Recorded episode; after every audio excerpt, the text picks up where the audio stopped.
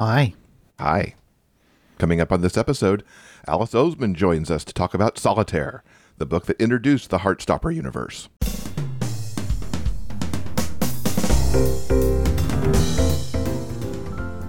Welcome to episode 420 of the Big Gay Fiction Podcast, the show for avid readers and passionate fans of queer romance fiction. I'm Will, and with me, as always, is my co host and husband, Jeff. Hello, Rainbow Romance Reader. It is great to have you here for this episode of the show.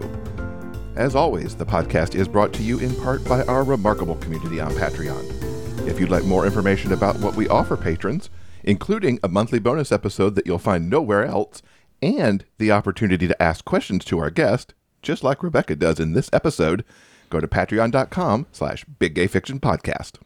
So, this week's show kicks off our special series of Super Summer bonus episodes featuring authors from across the queer creative spectrum. We're going to be having new episodes every single week, all the way through the end of June.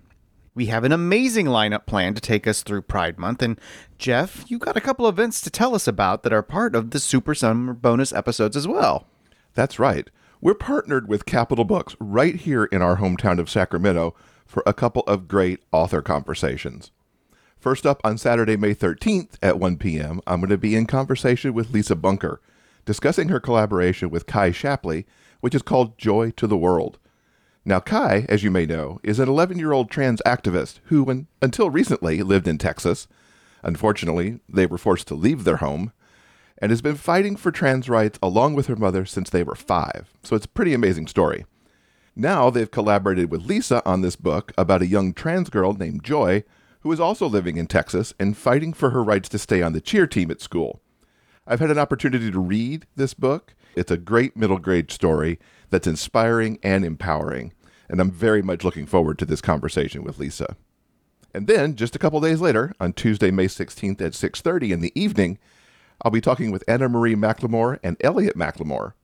This duo has co-written a book called Venom and Vow, which is a fantasy about a kingdom that has all of the adults essentially have been locked into a sleep. We've got teenage rulers who are trying to sort things out. There's a lot of deception and miscommunication and things going on and a lot of intrigue as they try to put things back together again in the right way. But there's also a really delightful story between two members of rival royal families. Both of these people are trans and they fall in love with each other. Oh, I just enjoyed this book so much. Anna Marie and Elliot have really written some amazing characters here. So I'm excited to talk to them about that. And of course, Anna Marie wrote one of our favorite books of last year, Self Made Boys. So very excited to meet them. Both of these conversations are going to be recorded and you'll get to hear them as part of Super Summer bonus episodes. And now, how amazing is it that we're going to kick off this eight week event with Alice? Well, if you're fans like us, amazing doesn't even begin to cover it. I know, right? I got so into Heartstopper and all of it over the last couple weeks between reading Solitaire, and we have now rewatched Heartstopper for I don't even know how many times we've watched it now. I have to tell you, when the email arrived offering the opportunity to speak with Alice, I freaked out. I ran into Will and went, Oh my God, look what just happened. And I'm happy to report that I did manage to keep my inner fanboy mostly in check during our conversation. We talk about the first U.S. release of Solitaire, which is a story that focuses on Tori, who, of course, we know from the Heartstopper universe as Charlie's sister. This book was the first time the characters from Heartstopper appeared, and it was so great hearing from Alice how everything evolved from Solitaire, which was also Alice's very first book. Now, make sure to stay tuned after the interview. I've got my review of Solitaire, plus, we're going to have an excerpt from the audiobook, which features narration by Jenny Walser, who is the actress who plays Tori on the Heartstopper Netflix series. And now, here's my conversation with Alice. Alice, welcome to the podcast. It is amazing to have you here with us. Hey, thanks for having me. We're excited to celebrate with you as Solitaire makes its official US debut after all these years. For folks who haven't yeah, yeah. discovered this book yet, which is actually the first story in what we've come to know as the Heartstopper universe, tell us a little bit about what this is about and how we meet Tori in this book. So, Solitaire is this story of Tori Spring, who is the older sister of Charlie from Heartstopper. Tori is a 16 year old girl. She's very pessimistic. She hates the world. She hates everyone around her. And she's very bored with her daily school life. But one day at school, she discovers that this mysterious group called Solitaire have started to pull pranks in her school. And she meets a boy called Michael, who is very interested in finding out who is behind these pranks. And Michael is the complete opposite to Tori. He's super bubbly, quirky, cheerful. So it's through her friendship with Michael that she starts to question her kind of pessimistic view of the world. You actually wrote this more than a decade ago now. What inspired you to take on this story and like the whole idea of solitaire and everything as this group? Well, I mean, it was my first book. I wrote it when I was still at school, and I I just wanted a book that was about the world that I knew, uh, which was an all girls school in Kent, in England.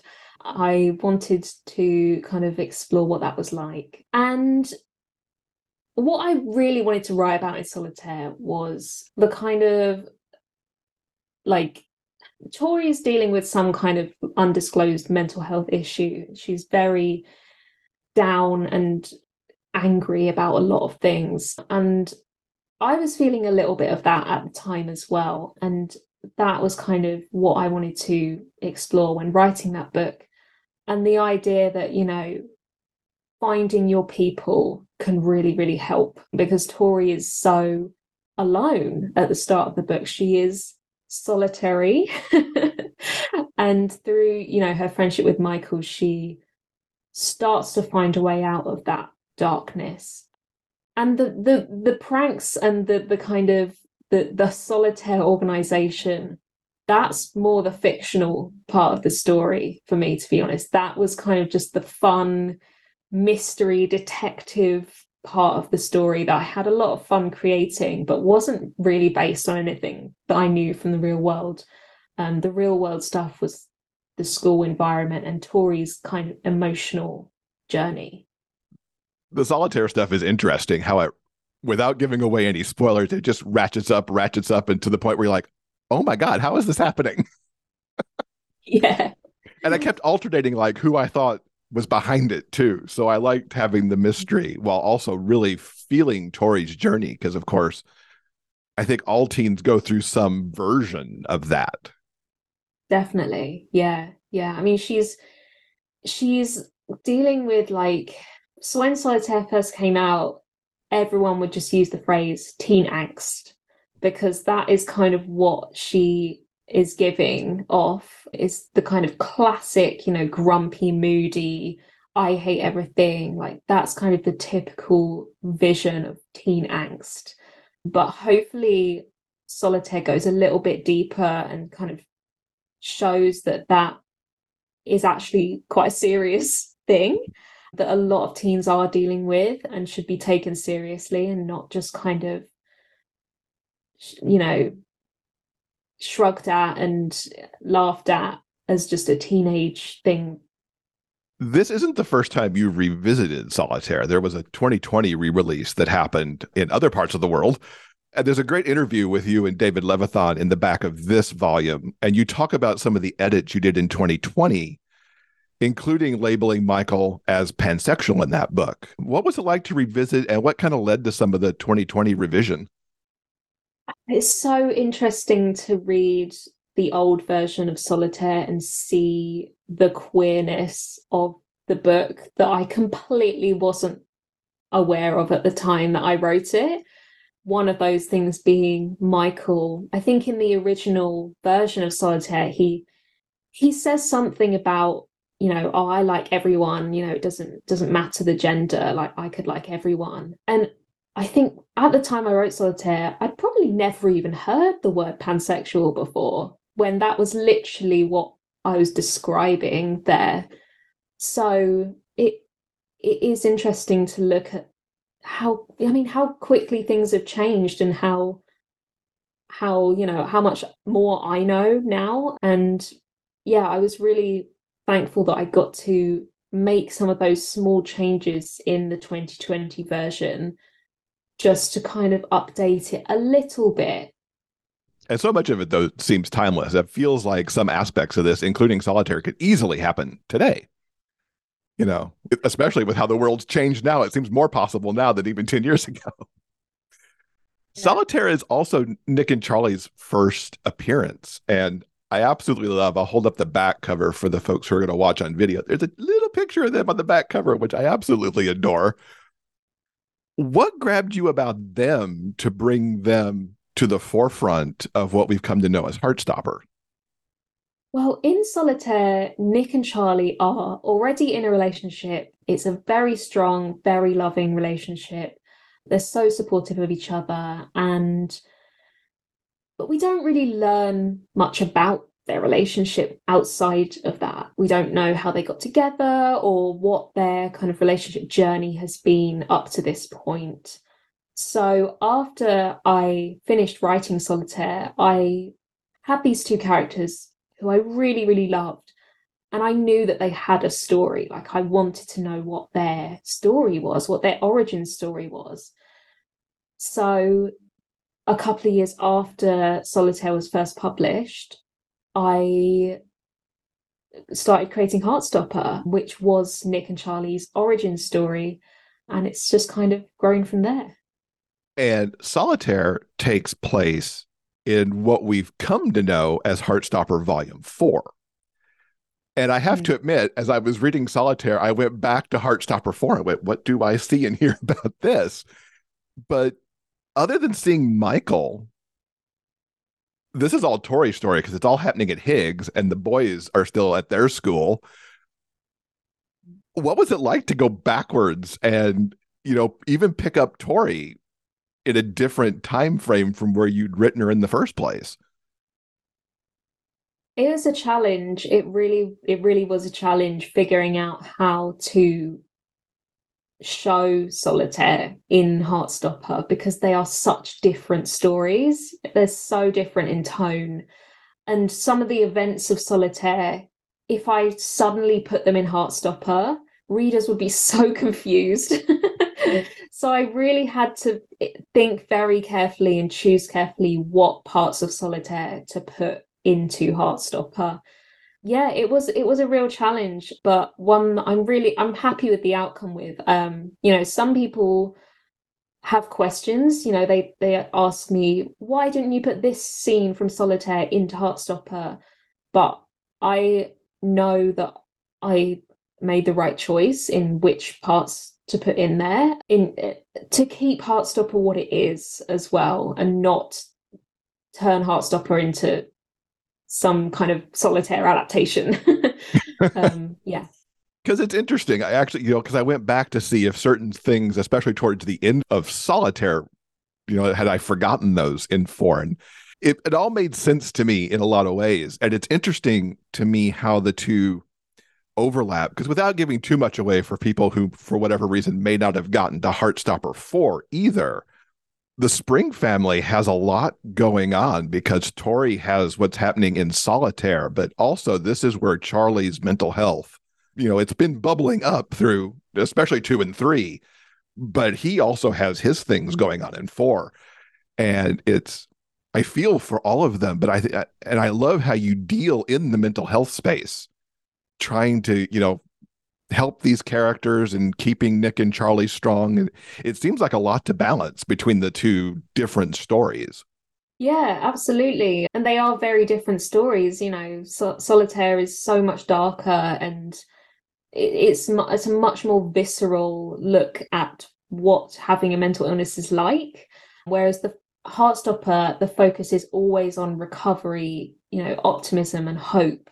You know, things are going to get better, and we know that so yeah it's it's difficult to tell those two different kinds of stories about the same events essentially you know about the same characters you know that's just the challenge of it and I, I knew that that was going to happen when I when I started making Heartstopper, so I had a lot of time to really think about it and and figure out how I was going to do that. So yeah, mm-hmm. and especially going to the backwards material as well, because you're not only sorting out Nick and Charlie, but also Tori. I feel like between the two, you know, the series of Heartstopper and, and Solitaire, we get to know a lot about Tori because things happen to her that obviously we don't know that lead her to Solitaire, but she's a fascinating character. in a lot of ways. Yeah, I I mean, it's been really fun to show some like different sides of Tori in Heartstopper because in Solitaire she's so kind of single-minded. She is like a pessimist, you know, she's so like frustrated and grumpy and like moody all the time. But in Heartstopper, she's also really funny and kind of sarcastic and and you know we we're just getting to the point in the comic now which will be in volume 5 where we're kind of learning a bit more about Tori post solitaire so we're going to find out you know what her kind of mental state is like after the events of solitaire which is really interesting and I'm really excited to kind of tell that story so yeah yeah i can't wait till we get to go forward in the universe because everything is like had its merge point and goes from here yeah. now. Yeah. I was really glad that you put kind of the advisory that you put in front of Solitaire because having only read the Heartstopper universe, it was a significant like tonal shift.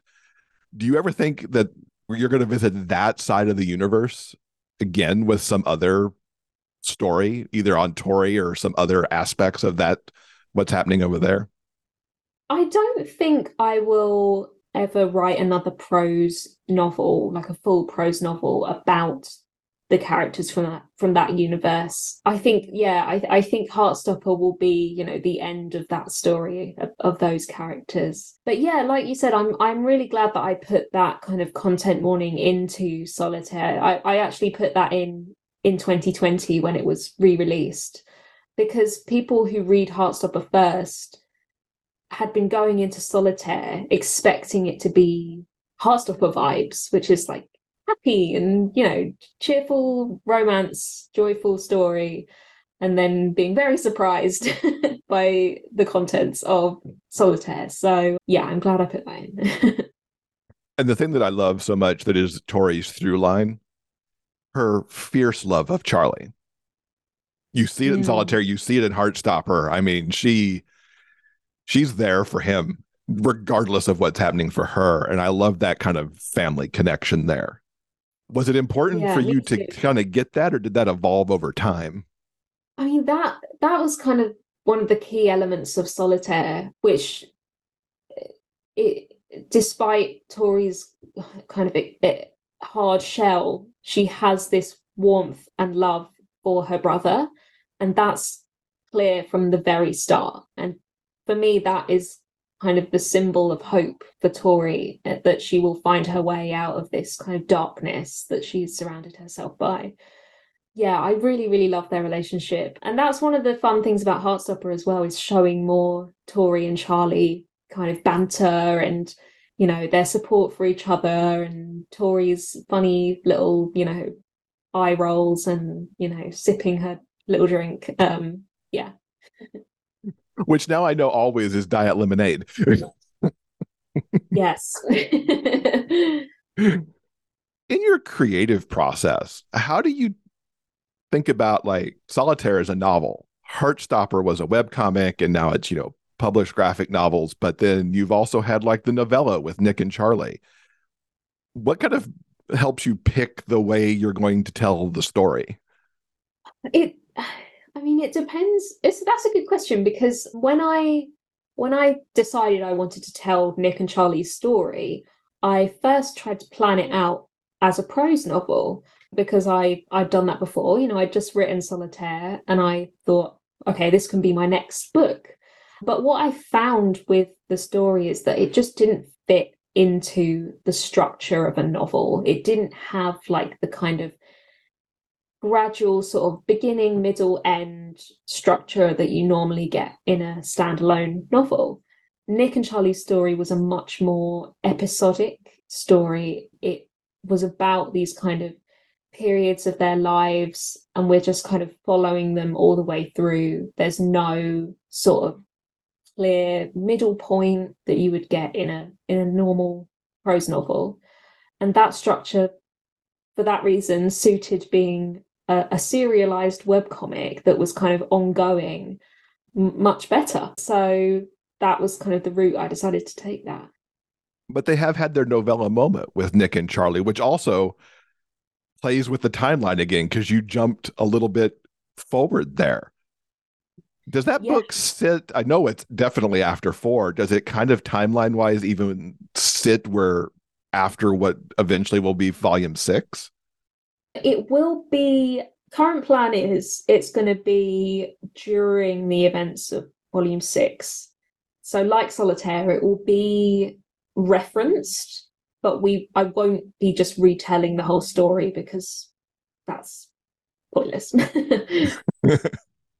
It's interesting. I love how you play with the timelines. What prompted like Nick and Charlie to get told as a novella at this point in, you know, just what we know of the story? Well, it all comes down to when I wrote these things. So, Hmm. Nick and Charlie was originally published in the UK in 2015, Oh, um, wow. which was after Solitaire, but before Heartstopper. So, I had Solitaire and the Nick and Charlie novella before I started making Heartstopper. So, yeah, it it it, it just kind of happened that way. Just so cool. You just go backwards and forwards. You're like your own little like jumping timeline. yeah. Let's talk a little bit about Heartstopper 5. Folks in the UK are lucky. You get it in November as opposed to us in the US who are waiting until December. what can you tell us mm. about what we're going to get in 5? Yeah, I, so many things. So we so kind of two two sort of things are going on, which Nick is kind of getting to the point where he start he needs to start applying to university. So he is kind of starting to think about his future, but has no idea what he's going to do, and he wants to stay close to home so he can stay close to Charlie, but isn't sure if that's the right thing to do. So he's got a lot to figure out. Meanwhile, Charlie is he's been working really hard on his mental health and he's been kind of trying to find confidence, some self-confidence in various things like he is thinking about applying to be head boy at school. He might be joining a band because we know he plays the drums. And also, Nick and Charlie are thinking about taking their relationship to the next level physically. So that's something that we haven't yet explored in Heartstopper. So yeah, there's lots, lots to come in Volume Five. I'm very excited. It's going to be a Christmas present to myself come December. and of course, just a couple of weeks ago, we got the great news that Heartstopper season two comes to Netflix in August. What's it been like bringing the webcomic literally to life on the screen so far? It's been an amazing experience. I, I think I've been so lucky compared to a lot of other authors who've had book adaptation experiences. My experience has been so positive and I've been really involved in the whole thing. You know, I've, I've written, I was, I was the writer of the show, my executive produced, so I was involved in all of the creative decisions. Yeah, I, I've enjoyed it so much and I'm so happy with how it's turned out. I'm really, really excited for season two. I can't wait for everyone to see it. We've got a member of our Patreon community, Rebecca, who's a huge fan and has loved and watched the show multiple times, but was kind of curious what it's like to adapt the graphic novel to television. Because there's, I mean, there's clearly some things that are different. I mean, just off the top, Charlie no longer has Oliver as his younger brother, who we've never seen. How Yeah. do you like make the choices of what gets to the screen and what gets to the screen you know, matching the book perfectly in some cases, but then in other places taking the turn. Well, I mean, firstly, I think Heartstopper is a very faithful adaptation. I think we really tried hard to make it very faithful to the books, and usually we were able to achieve that, which was really exciting. But yeah, there were definitely some choices that were different to the books, and it really just depends on what that thing was. So, you know, for for for Oliver, the I felt like so the reasoning is if we casted, you know, a seven-year-old to play Oliver for season one, by the time we got to season two, he would he would have grown a lot. And he would no longer look seven years old and it would be very difficult to kind of keep that continuity if we had a very young child actor. And also oliver doesn't really have much to do in the story. So if we kept him out of the story we could have more stuff for other characters. Yeah so i know lots lots of people were sad about that but um, i do think it was the right decision yeah. How was it to go to paris for some of the season two shoot? So cool. Yeah i'm i'm still so excited that we got to do that. It was very stressful. It was a very stressful filming experience. Filming in public in paris in like a super busy city is just I, I mean I, I can't believe it, it was even possible but somehow we, we managed to film everything. I think we were there for t- nine or ten days in total um, and we managed to fit almost everything in that we wanted to film um, and it looks amazing. Like it, it it's it just looks so amazing in the show. So i'm i'm really happy that we got to do that. Excellent. And are you working on scripts for three already I will be soon. We've just kind of started like the planning, you know, figuring out what's going to happen, figuring out all the storylines that are to come. So I will have to start writing those scripts very soon. Yes. Excellent. Excellent. Is there anything you can tease us about what else might be coming next for you be- beyond like Heartstopper 5 and series 2 and things like that? What else is on the horizon? honestly that those are the only kind of writing projects that i have right now. I'm very like in heartstopper world completely right now. I mean i will have some more of my books re-released. I won't say what yet but in the us and in the uk there will be some very cool new editions of my previous books that are going to be released this year and next year. So very excited for that now, we love to get recommendations for our listeners on what to watch and what to read. What's caught your attention lately that our listeners should check out?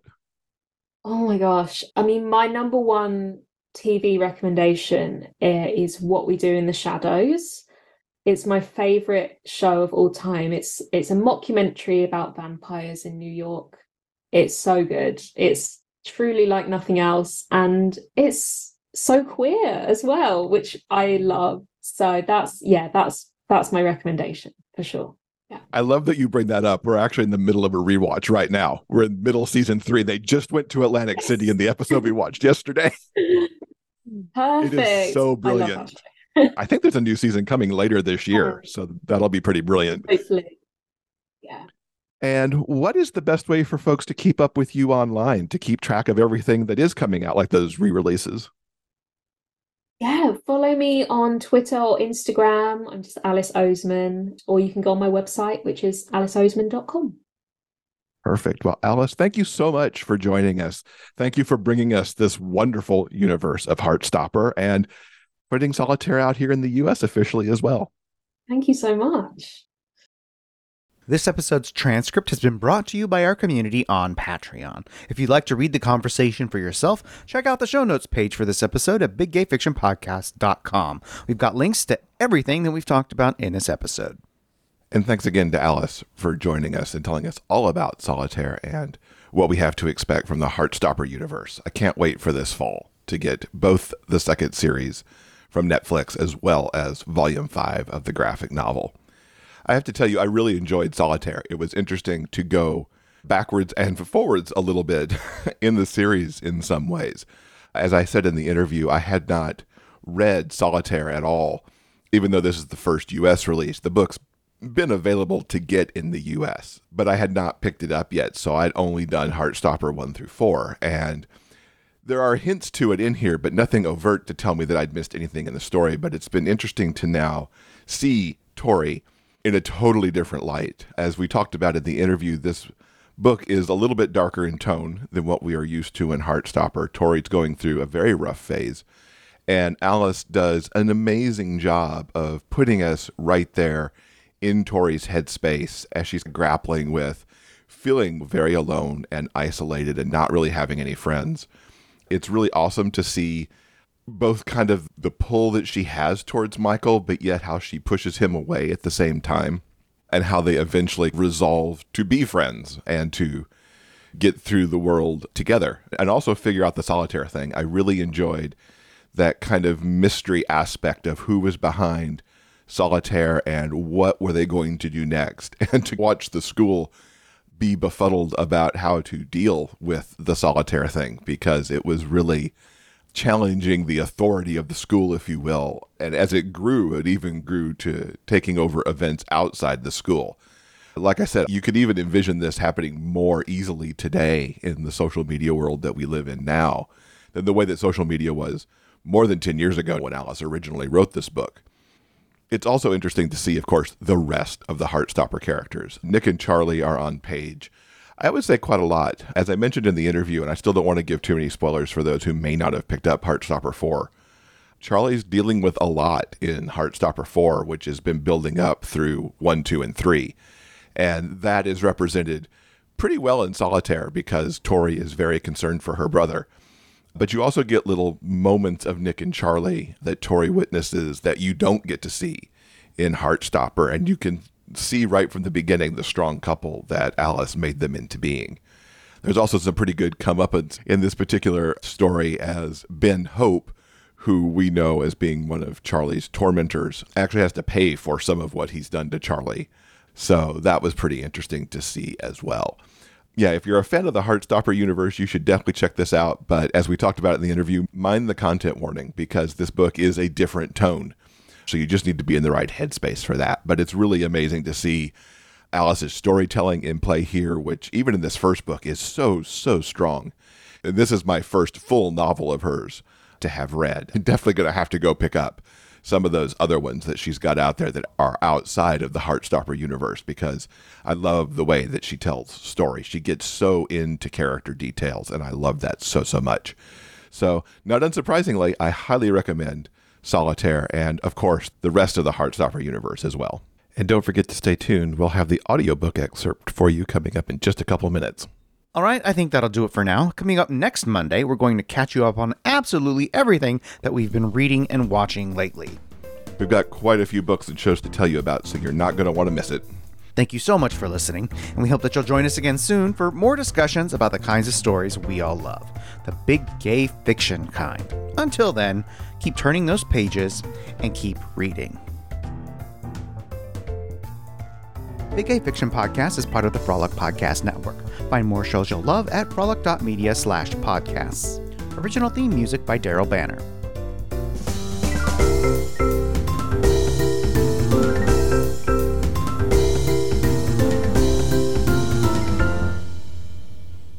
And now we're excited to present this audiobook excerpt from Solitaire, written by Alice Oseman and narrated by Jenny Walser.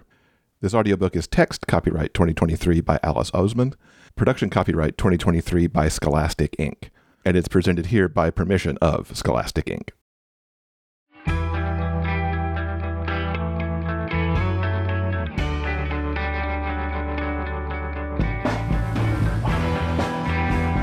Scholastic Audio presents Solitaire by Alice Oseman. Read by Jenny Walser.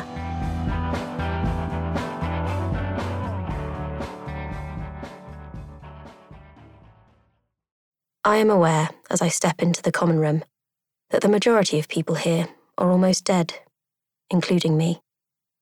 I have been reliably informed that post Christmas blues are entirely normal and that we should expect to feel somewhat numb after the happiest time of the year.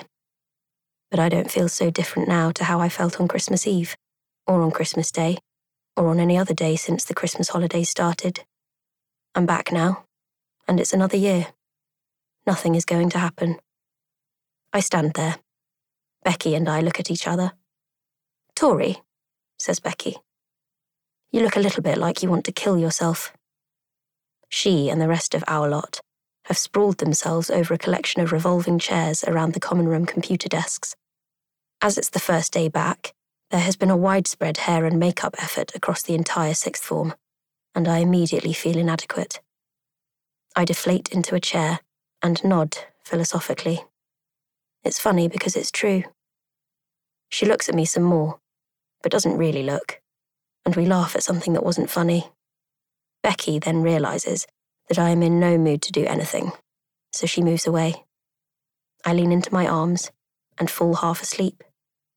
My name is Victoria Spring. I think you should know that I make up a lot of stuff in my head and then get sad about it. I like to sleep, and I like to blog. I am going to die someday. Rebecca Allen is probably my only real friend at the moment. She is also probably my best friend. I am as yet unsure whether these two facts are related. In any case, Becky Allen has very long purple hair.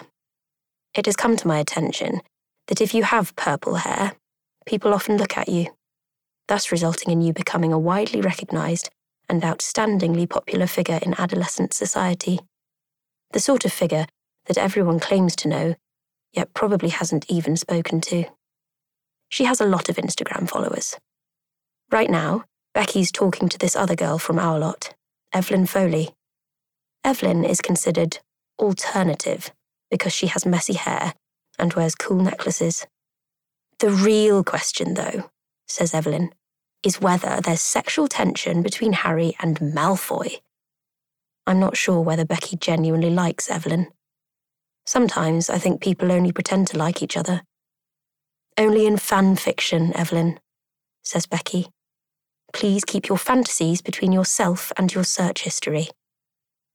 Evelyn laughs. I'm just saying. Malfoy helps Harry in the end, right? So why does he bully Harry for seven years? He secretly likes him. With each word, she claps her hands together. It really doesn't emphasize her point. It's a well established fact that people tease people they fancy.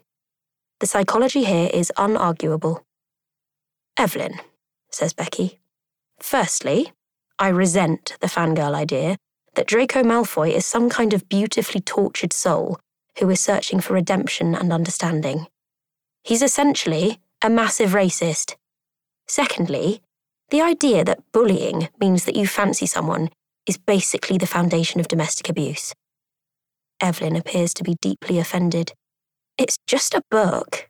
It's not real life. Becky sighs and turns to me, and so does Evelyn. I deduce that I am under pressure to contribute something. I think Harry Potter's a bit shit, to be honest, I say. Sort of wish we could all move on from it. Becky and Evelyn just look at me. I get the impression that I've ruined this conversation. So I mumble an excuse and lift myself off my chair and hurry out of the common room door. Sometimes I hate people. This is probably very bad for my mental health. There are two grammar schools in our town Harvey Green Grammar School for Girls, or Higgs, as it is popularly known, and Truham Grammar School for Boys. Both schools, however, accept all genders in years 12 and 13. The two final years of school known countrywide as the sixth form. So, now that I am in year 12, I have had to face a sudden influx of guys. Boys at Higgs are on par with mythical creatures, and having an actual real boyfriend puts you at the head of the social hierarchy. But personally, thinking or talking too much about boy issues makes me want to shoot myself in the face.